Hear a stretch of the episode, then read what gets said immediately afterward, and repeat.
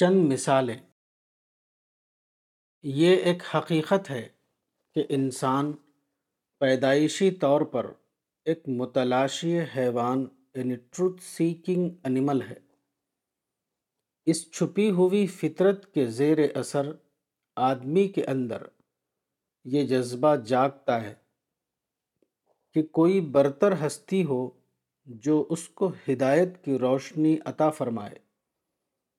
اس وقت وہ پکار اٹھتا ہے کہ اے خدائے ہادی، تو مجھ کو اپنی رحمت خاص سے ہدایت عطا فرما۔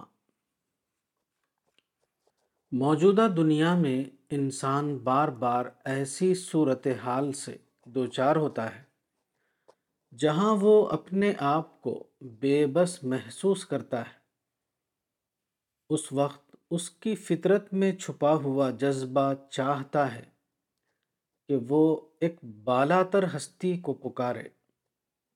یہاں وہ اسماء حسنا میں اس بالا تر ہستی کا ایک متعلق خدائی نام پا لیتا ہے اور اس کے حوالے سے وہ یہ کہہ اٹھتا ہے کہ اے خدا، تو ہی میرا ناصر ہے، تو ہر اعتبار سے میری مدد فرما۔ انسان مجرد طور پر نہیں سوچ سکتا، اپنی ذہنی ساخت کے اعتبار سے انسان کو ہمیشہ الفاظ درکار ہوتے ہیں جن کے ذریعے وہ کسی تصور کو اپنے ذہن میں لا سکے۔ خدا کے اسماء حسنا کی نوعیت یہی ہے۔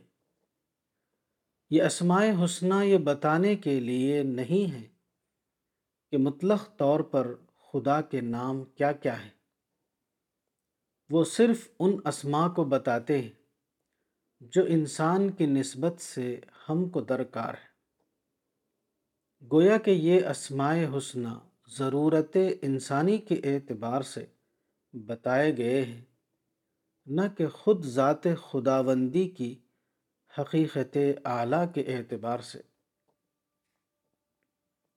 اسماء حسنا سے مراد صفات حسنا ہیں، مگر اسماء حسنا خود خدا کی مطلق نسبت سے خدا کا تعارف نہیں ہے، وہ انسان کی نسبت سے خدا کا تعارف ہے۔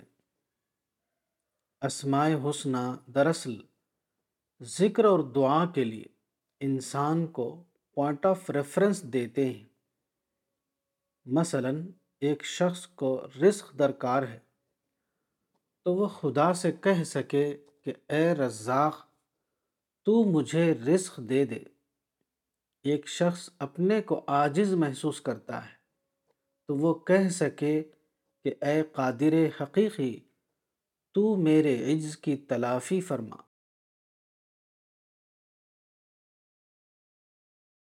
کتاب اسماء حسنا، مولانا وحید الدین خان، صفحہ نمبر انیس۔